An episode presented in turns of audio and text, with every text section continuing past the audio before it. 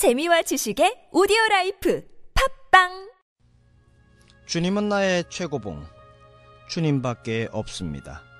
창세기 22장 16절에서 17절 말씀 내가 나를 가리켜 맹세하노니 내가 이같이 행하여 내 아들 내 독자도 아끼지 아니하였은즉 내가 네게 큰 복을 주고 아브라함은 믿음의 조상입니다.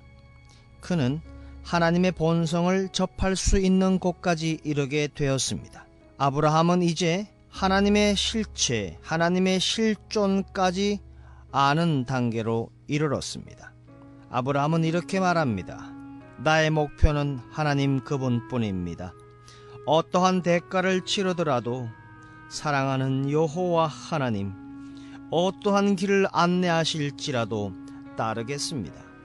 여기에서 어떠한 대가를 치르고 어떤 길을 갈지라도 라는 말은 하나님께서 우리를 하나님의 명하시는 그 목적지로 인도하시는 길에서 자신의 선택이 전혀 없다는 뜻입니다. 하나님께서 하나님께서 내 안에 내 속에 있는 하나님의 본성을 향하여 하나님이 말씀하시면 나는 그분께 어떠한 의문도 의심도 어떠한 질문도 할 가능성조차 없어집니다. 즉각적인 순종에 이르게 되어 있습니다. 예수님께서 오라 하실 때 나는 단순히 가는 겁니다. 주님이 가자 하시면 나는 가고 이 문제에서 나는 하나님을 신뢰하라 하시면 나는 하나님을 신뢰하면 됩니다. 이렇게 순종하는 것은 내 안에 하나님의 본성이 활성화되어 있다는 증거입니다. 하나님께서 그분 자신을 내게 계시하실 때 그 계시를 받아들여야 하는 것은 나의 인격입니다. 당신의 길이 내게 거칠게 보이는 것은 내가 거칠기 때문입니다. 순종의 훈련에 의해 아브라함이 있었던 곳에 도달할 수 있으며 거기서 하나님이 누구신지 알게 됩니다.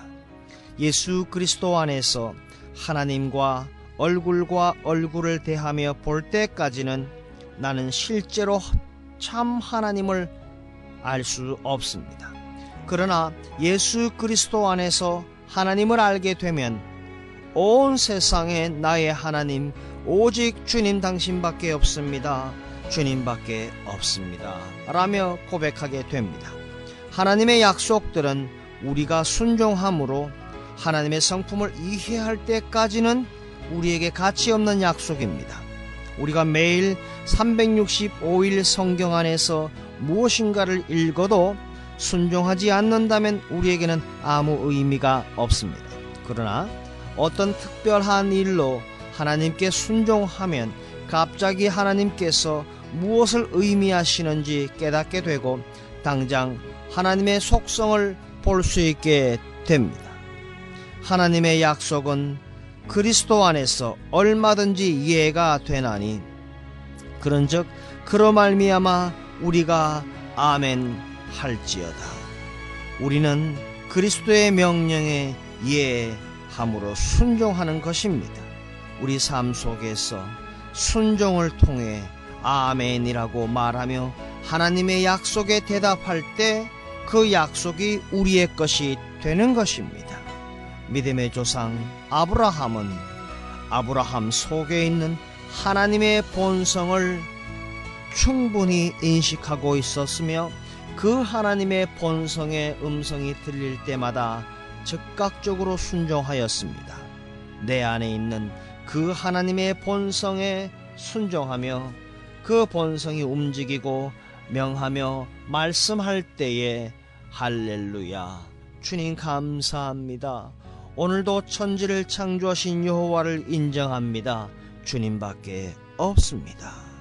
이 고백을 하며 하루를 지내시는 우리가 되십시다.